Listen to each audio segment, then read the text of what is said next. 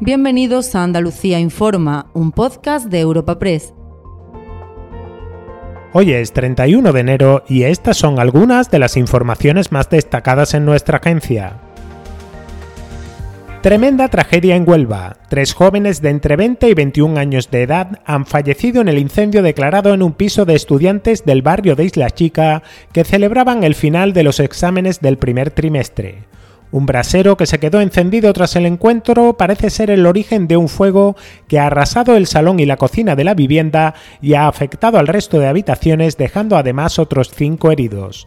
El alcalde de Huelva, Gabriel Cruz, ha decretado tres días de luto oficial y aporta más detalles del terrible suceso. Consternados por un suceso como el incendio en una vivienda que estaban ocupando un grupo de jóvenes que parece ser que habían estado celebrando pues el fin de los exámenes del trimestre y acabado en una tragedia que, bueno que, es muy difícil de asimilar y, de asumir. Sobra las palabras, es que la tragedia, la magnitud de la tragedia es enorme. Chavales jóvenes que estaban disfrutando de un momento eh, de celebración, en definitiva, ¿no? Al acabar el trimestre el dolor es inmenso. La movilización sanitaria para exigir mejoras en atención primaria sigue adelante pese al acuerdo entre la Junta y el Sindicato Médico Andaluz que permitió desconvocar la huelga de facultativos prevista el pasado viernes.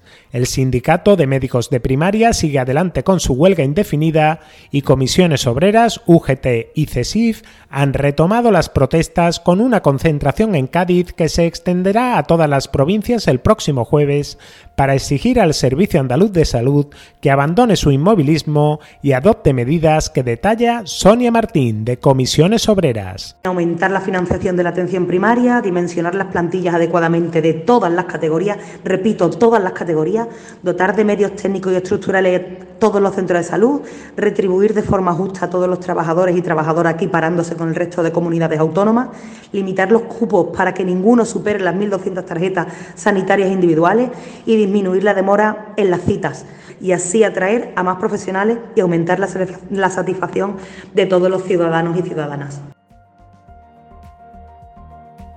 Y al cierre, Andalucía vuelve a mostrar su cara más solidaria con quienes más lo necesitan. El Consejo de Gobierno de la Junta ha autorizado un convenio con Cruz Roja para destinar más de 6 millones de euros de fondos estatales a ayudas directas para familias ucranianas desplazadas a la comunidad como consecuencia de la guerra.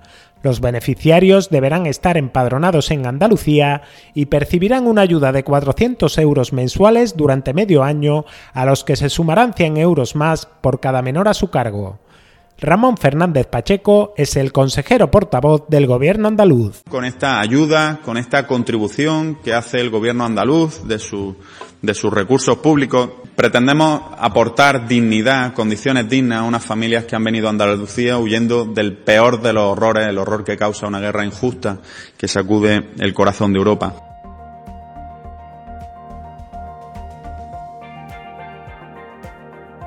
Recuerda que puedes encontrar estas y otras muchas noticias en la sección Andalucía en nuestra web europapress.es.